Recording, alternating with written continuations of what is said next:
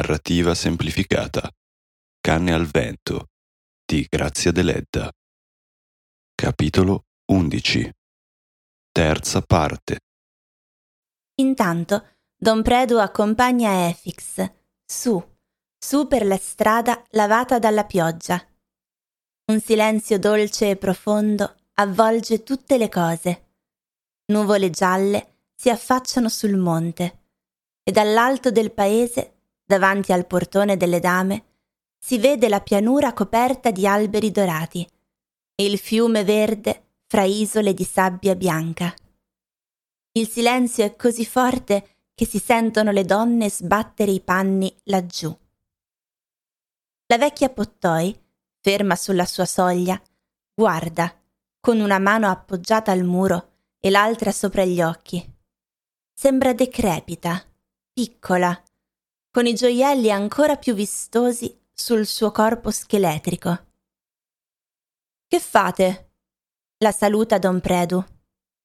Aspetto Grixenda mia, che è andata al fiume.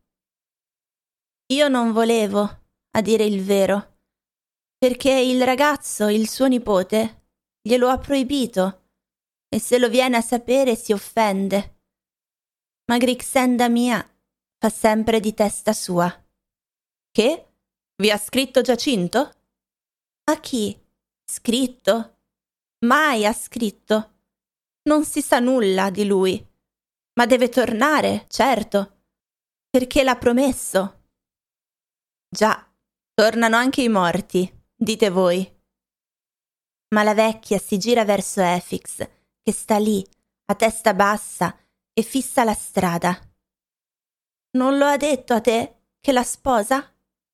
Dillo su. L'ha detto o no? Efix la guarda un attimo, come aveva guardato Stefana, e non risponde. Quello che mi dispiace è la rabbia delle dame, dice la vecchia, guardando di nuovo laggiù. A noi ci scacciano e solo Zuannantoni può qualche volta entrare nella loro casa, più chiusa del castello ai tempi dei baroni. Hanno perdonato Kallina, accidenti a lei, e a noi no. Nostra Signora del Rimedio le aiuti. Ma quando il ragazzo tornerà, tutto andrà bene. Lo disse anche donna Noemi. I due uomini si allontanano, ma la vecchia richiama indietro don Predu e gli dice sottovoce Non potrebbe farmi un favore? Dire lei a Grixenda di non andare al fiume. Non è dignitoso per lei che deve sposare un signore. Don Predu apre le grosse labbra per ridere e dire una delle sue solite insolenze. Ma abbassa gli occhi sulla vecchia tremante, guarda la collana e gli orecchini, e anche lui si tocca la catena d'oro e si fa scuro in viso come quella sera, quando aveva visto la spalla del nipote tremare. Raggiunge Efix e si fermano davanti al portone chiuso delle dame. Le ortiche crescono sui gradini. Don Predu pensa ogni volta a Noemi, lì, ferma ad attendere, nell'ombra.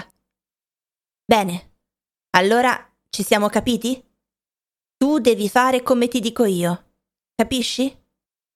Ho capito, farò il possibile, dice Efix.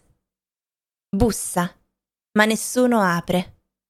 E Don Predu sta lì, a toccarsi la catena e a guardare giù verso il fiume. Oh, che? Son morte anche loro? Donna Esther sarà in chiesa e donna Noemi forse sarà a letto. Perché? Sta male? Ma da qualche tempo, ogni volta che torno la trovo a letto. Ha mal di testa. Oh, bisognerebbe farla uscire, prendere un po' d'aria. Questo penso anch'io. Ma dove? Don Predu guarda laggiù, verso il fiume. Il suo viso sembra diverso, sembra quasi bello, triste e distratto, come quello del nipote. È dico, si può andare in qualche posto.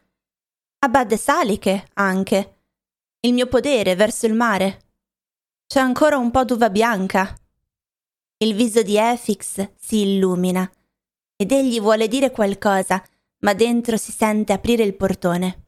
E Don Predu si allontana senza voltarsi, cercando di nascondersi lungo il muro.